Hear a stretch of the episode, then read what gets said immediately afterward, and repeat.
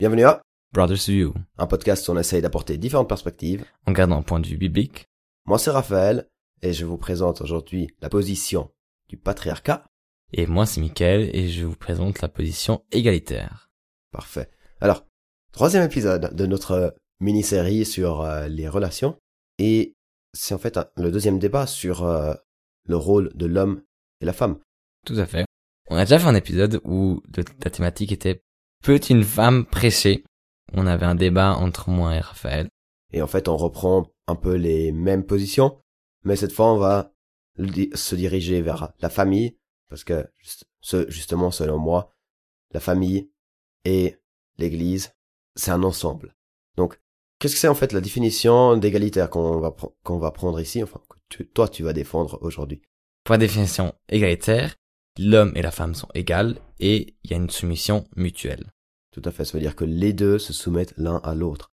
Et pour la définition du patriarcat, donc euh, certes, ce, ce terme est euh, assez euh, enfin est connoté assez euh, négativement, ça j'en suis conscient, mais c'est l'idée justement que l'homme et la femme, enfin c'est la position que l'homme et la femme sont complémentaires, donc différents, avec des autres valeurs ou des autres capacités, et que la femme seule se soumette à l'homme.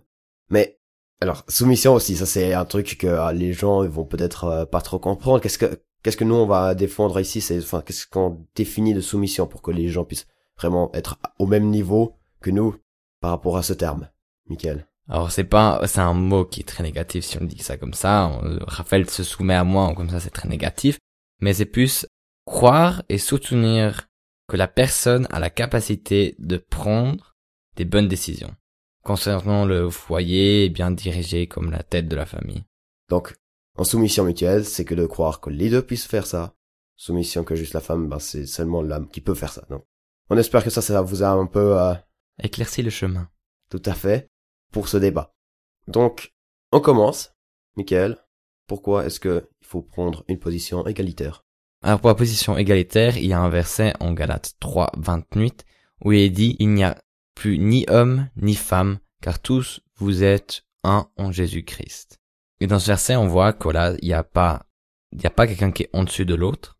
Il n'y a pas quelqu'un qui a plus de droits que l'autre. Il y a, il y a, les personnes ont les mêmes droits, on les voit comme les mêmes choses, si on peut définir ça comme ça. C'est-à-dire que l'homme et la femme est au même niveau et sont égales. Et c'est là où on peut baser l'égalité, la, la position égalitaire. Et après, dans le, dans un prochain texte, dans Romains 12, c'est où ils expliquent les dons spirituels. Et il est dit, il y a des dons spirituels pour tous. Et c'est là où on peut aussi revoir, il n'y a pas que les hommes qui reçoivent de l'autorité ou des dons, qui ont reçu le don pour l'enseignement ou des dons spirituels, mais aussi la femme peut en recevoir. Et ça veut dire qu'ils peuvent faire les mêmes choses, avoir la même autorité dans différentes choses, parce que, comme on dit, euh, je veux dire, un couple, c'est aussi, euh, c'est aussi un peu euh, la vie de tous les jours qu'on a dit, où si une femme a droit de prêcher ou pas, c'est un peu la vie de tous les jours, et est-ce que l'église, est-ce que, ouais, l'église, c'est un peu le couple, on va dire, si on se rappelle du premier épisode qu'on avait fait. Je suis tout à fait d'accord que l'Église représente euh, la famille, enfin dans le sens que les rôles dans l'Église doivent aussi se refléter dans la famille, mais là où on, se- où on est en désaccord, Michael, c'est que la femme n'a pas le droit de prêcher, comme on l'a dit à, euh, au, proche, au premier épisode, mais alors n'a pas le droit de prêcher devant toute l'Église. Donc en Tite 2, euh, versets 3 à 5, on voit bien que la femme enseigne les autres femmes comment se soumettre à l'homme. Et on voit aussi dans d'autres passages que ils peuvent corriger même des hommes, mais justement c'est pas prendre autorité sur l'homme.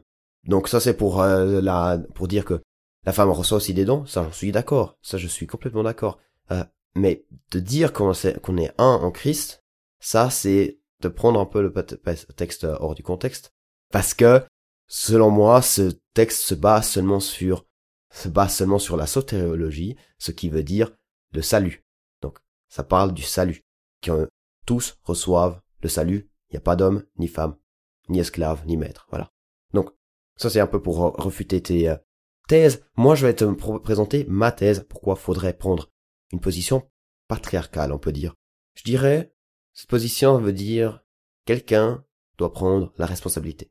Dans jardin, euh, enfin dans le jardin d'Éden, en Genèse 2, on voit que Adam a été fait comme premier-né. C'est toute une culture. Et c'est aussi le premier-né qui a le plus de rôle. Et sérieusement, si Genèse 2 a été écrit comme ça, Adam et Ève sont faits en même temps, ils, ils donnent les noms en même temps, et puis ensemble euh, aux animaux, et qu'après, voilà, ils, ils ont fait tout ça ensemble, ben, là on aurait vu une, on peut dire une position égalitaire, mais c'est pas ça, c'est Adam fait ça, tout seul, et après il y a, il y a Ève qui vient, et puis ça, il y a déjà une différence là. Et en plus, dans l'Ancien Testament, on peut voir très clairement que les femmes n'ont pas, euh, ne sont pas prêtres, et dans le Nouveau Testament, ils ne sont pas pasteurs ou anciens. Mhm. Donc ça, c'est pourquoi faudrait pas, enfin faudrait euh, avoir une position de patriarcale, enfin patriarcale. Alors pour moi là, c'est toi qui sors du contexte, parce que dans Genèse 1, c'est marqué il créa l'homme et la femme, dans ce sens en même temps, et qui dirait aussi que voilà, il y a aucun, aucune soumission ou quelqu'un qui est en dessus ou en dessous, c'est en même temps il a créé l'homme et la femme.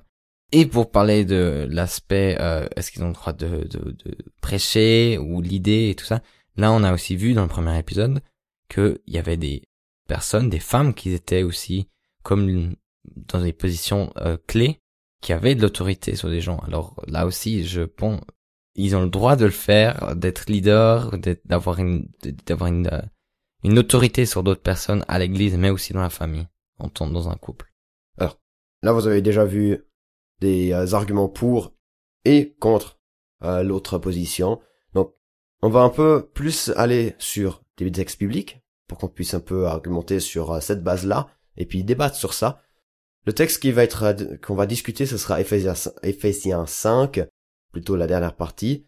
Et pour clarifier, on a pris, j'ai pris second 21, mais j'ai en fait juste remplacé le mot chef dans le texte par tête parce que c'est aussi une euh, possibilité d'interpréter ça et ça sera aussi en faveur pour la position égalitaire.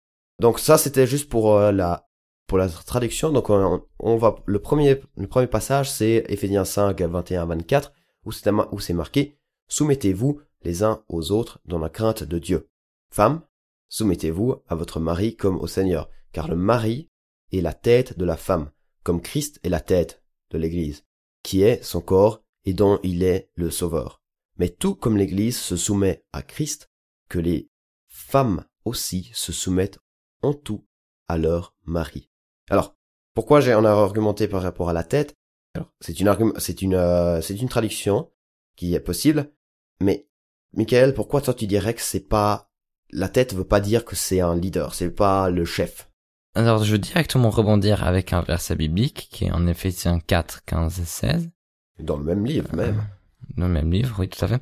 Qui dit, mais en disant la vérité dans l'amour, nous grandirons à tout point de vue vers celui qui est la tête, Christ.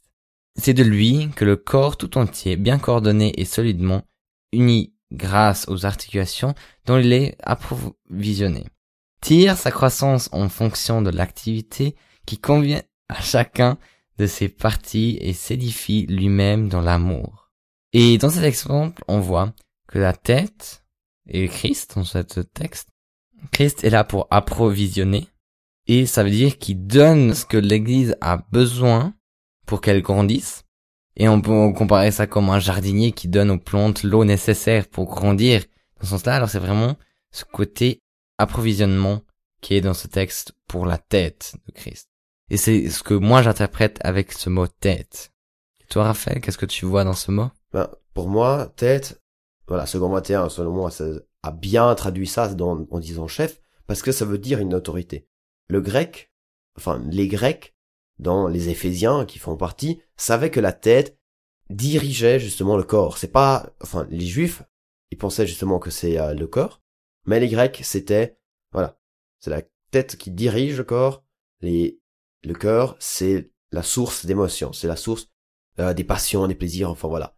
Donc, pour moi, la tête, dans ce texte, veut bien dire une autorité, veut bien dire le chef. Donc, ça, vous avez vu maintenant les deux points de vue pour la tête. On arrive maintenant sur la question de, la soumission. Est-ce qu'on parle d'une soumission mutuelle ou d'une soumission de la femme seule? Et c'est dans Ephésiens 5, 25 à 33, où il dit Marie, Aimez votre femme comme Christ a aimé l'Église. Il s'est donné lui-même pour elle afin de la conduire à la sainteté après l'avoir purifiée et lavée par l'eau de la parole, pour faire paraître devant lui cette Église glorieuse, sans tache, ni ride, ni rien de semblable, mais sainte et irréprochable. C'est ainsi que les c'est ainsi que les maris doivent aimer leur femme comme leur propre corps. Celui qui aime sa femme s'aime lui-même. En effet, jamais personne n'a détesté son propre corps. Au contraire, il le nourrit et en prend soin. Tout comme le Seigneur le fait pour l'Église parce que nous sommes les membres de son corps, formés de sa chair et de ses os. C'est pourquoi l'homme quittera son père et sa mère, s'attachera à sa femme, et les deux ne feront qu'un. Ce mystère est grand et, y a, et je dis cela par rapport à Christ et à l'Église. Du reste, que chacun de vous aime sa femme comme lui-même et que la femme respecte son mari. Là, vous avez très clairement entendu, il y a qu'une, il y a une soumission d'une personne seulement. C'est l'homme va prendre l'autorité et la responsabilité. Alors, qu'est-ce que ça veut dire? Ça veut dire que on peut prendre cette image comme comme un chrétien envers Christ. C'est Christ, il fait en fait tout ce qui est bon pour moi. Enfin, bien sûr, il va pas me donner un milliard parce que ça va pas me faire grandir. Mais tout de même, il va pas me taper, me harceler ou comme ça. Non. Par contre, Christ prend la responsabilité de mes fautes, donc de mes péchés. Alors, la femme, en fait, du mari se fait servir. Et c'est l'homme qui prend la responsabilité des décisions. Ça veut pas dire que il la laisse, enfin, il la laisse rien faire et qu'il doit définir tout ce qu'elle, enfin, tout ce qu'elle doit porter, tout ce qu'elle doit faire pendant la journée. Donc, tu te tu euh, te lèves à cette heure-ci, tu t'habilles avec ça et tu prends ces chaussures-là. Non. Dans Proverbe 31 même, la, la femme, euh, la femme exemplaire, l'homme fait confiance à sa femme, fait confiance à cette femme qui est exemplaire. Et ça veut dire qu'elle peut prendre aussi des décisions. Mais la responsabilité, comme en fait on le voit dans Genèse, avec le grand prêtre, avec le peuple juif, ou le roi avec le peuple juif, ou Christ avec l'Église. La responsabilité est donnée à l'homme. Mm-hmm. Donc, Michael, qu'est-ce que tu as à dire contre ça? De dire que tout d'un coup, ça, on peut le dire, on peut l'interpréter d'une manière que les deux se soumettent mutuellement. Alors, je reviens sur le verset qui est avant, qui est avant ce, ces euh, versets qu'on vient de lire, le verset 21. Soumettez-vous les uns aux autres dans la crainte de Dieu. Et ceci est la vérité pour tout le monde. D'autres passages dans la Bible utilisent les uns aux autres. C'est toujours pour l'homme et la femme. C'est-à-dire que ça s'applique pour les deux. C'est ça que je veux dire. Et moi je vois ça plus comme euh, que ce verset 21 donne un peu la ligne directrice pour interpréter ces passages qui suivent. Et il y a un passage qui va qui, qui suit où la relation entre maître et esclave est exposée, où c'est marqué tout ce que les esclaves doivent faire, et à la, tout à la fin, on voit que les maîtres doivent faire la même chose pour eux. Et ceci, on pourrait reprendre aussi pour le, le, verset homme et femme, et pour cette soumission, en gros, que l'homme doit faire de même. Et après aussi, encore, cet amour inconditionnel que l'homme doit euh, exercer entre moi, tu dois te soumettre à l'autre. Alors là, on voit aussi de nouveau que c'est un point de vue égalitaire. Les deux doivent faire la même chose. Les deux doivent se soumettre mutuellement. Et pour appliquer ça en pratique, on va aussi faire un exemple pour voir les deux euh, solutions qui ressortiraient de chaque point de vue. Imaginez un couple, homme et femme, ont écouté notre podcast, le, tout premier, sur est-ce qu'on doit envoyer les enfants dans une école publique ou chrétienne maintenant il s'éclate dans un débat. Le mari, il veut envoyer ses enfants dans une école chrétienne. La femme, il pas, elle n'est pas du tout d'accord. Elle veut envoyer dans une euh, dans une école euh, publique normale. Ça coûtera moins cher. Enfin, tous les arguments après se se viennent, ils s'informent un peu. Donc là, il y a un débat. Comment faut résoudre ça? Enfin, comment est-ce que euh, une un couple patriarcat ou un couple égalitaire résout ça? De mon point de vue, ils vont s'informer les deux. Ils reviennent et exposent bien sûr les, enfin, les, les arguments pour contre. toujours pas de résolution, donc toujours pas quelqu'un qui, qui est d'accord, alors heureusement que Dieu que Dieu nous a dit dans la Bible, voilà, c'est l'homme qui prend la responsabilité, la femme, comme elle est une femme de Proverbe 31, se soumet à l'homme et se dit, ok, on fait ça, je suis d'accord, et puis on regarde après, après deux ans, qu'est-ce que, enfin, comment les enfants ils ont, et, comme ça. Donc, c'est l'homme qui décide, parce que c'est lui qui prend la responsabilité. C'est comme ça que euh, un couple patriarcal va, on peut s'imaginer résoudre ce problème, parce que Dieu a donné une responsabilité à l'homme, donc le débat ne dure pas éternellement. Comment est-ce que peut-être euh, ou peut-être euh, un couple égalitaire va trouver une solution? Qu'est-ce que comment tu t'imagines, Michael, ça? Alors, pour moi, c'est quelque chose qui se discute en couple. Comme Raphaël a dit, je pense que je dirais, j'irais au même travail. Regarder, s'informer des deux côtés, que ce soit qu'on comprenne euh, tous les, les les choses et après vraiment on discuter ensemble parce que là on a il y a deux voix égalitaires que que gros les deux comptent. Alors on parlait, discuter et travailler ça ensemble, puis surtout remettre ça à Dieu. Et je pense que Dieu il donnera une conviction à les deux concrète qui donnera le chemin. Alors voilà, je pense que c'est surtout ça, c'est c'est que la décision concrète sera donnée par Dieu. Et voilà, ça c'est ce que nous deux on s'imagine, mais un truc qu'on doit vraiment Dans nos rajouter. positions qu'on- respectives, bien sûr. Et ce que on doit rajouter, c'est que moi et mon frère, on n'est pas encore mariés. On n'a pas d'expérience. Euh, On n'a aucune expérience pour des questionnements qui sont aussi euh, rad- radicaux, oui, on va dire. Ouais, des différences. Ces euh, oppositions. des- C'est- ouais, Voilà. des oppositions comme ça. Donc, c'est ce qu'on pourrait s'imaginer dans notre sys- système d'interprétation qu'on représente. Tout de même, on va sortir une, on, on conclut avec notre position. Voilà. Pour le patriarcat, je trouve, il y a des, enfin, c'est fondé dans la Bible. Dieu a choisi l'homme pour que nous, on n'a pas besoin de le décider, qui prend la responsabilité de la famille? Justement, c'est pas de, euh, c'est pas de tout faire. Hmm. C'est, enfin, pas de tout décider. Sinon, ça, ça devient abusif. Mais c'est vraiment juste de, voilà, pour prendre la responsabilité. De toute façon, selon moi, une personne va prendre plus de décisions si on est dans un système égalitaire. Et donc, Dieu a décidé que c'est l'homme. Et voilà, dans mon côté, c'est plus que chacun, les deux sont égaux et les deux ont le droit de, de donner leur opinion et vraiment qu'on travaille ensemble et on avance ensemble et on prend des décisions ensemble et qu'il n'y a pas quelqu'un qui peut prendre, qui a plus d'autorité que l'autre. Parce qu'on comme on l'a vu, bibliquement, c'est aussi ancré pour euh, les arguments pour euh, l'égalitaire. Alors, peut-être vous voyez, il y a une partie qui se, qui s'entrecoupe entre les deux, euh, les deux interprétations. La femme, de, elle se soumet, de toute façon. Et c'est là où l'homme doit faire plus, euh, plus de travail. Alors les femmes, ils peuvent, bien sûr, s'informer aussi pour qu'elles puissent aussi euh, soutenir l'homme dans son, dans sa recherche, Dans ses choix. dans ses choix, et, et aussi de se dire, voilà, est-ce que l'homme doit prendre cette responsabilité, ou est-ce qu'elle doit, il doit aussi se, ou est-ce qu'il se soumet comme la femme? Donc, femmes, soumettez-vous, et puis les hommes, ben, c'est à vous de décider. Ce qui est important, sinon ça devient abusif, c'est que chacun fait son rôle. C'est que n'importe si la femme se soumet pas ou l'homme ne prend pas la responsabilité ou ne se soumet pas, tu fais ton rôle parce que c'est pas on, est des bonnes personnes pas parce que les autres vont nous donner quelque chose, c'est parce que Dieu a donné son fils pour nous et qu'on veut le servir avec toute notre cœur.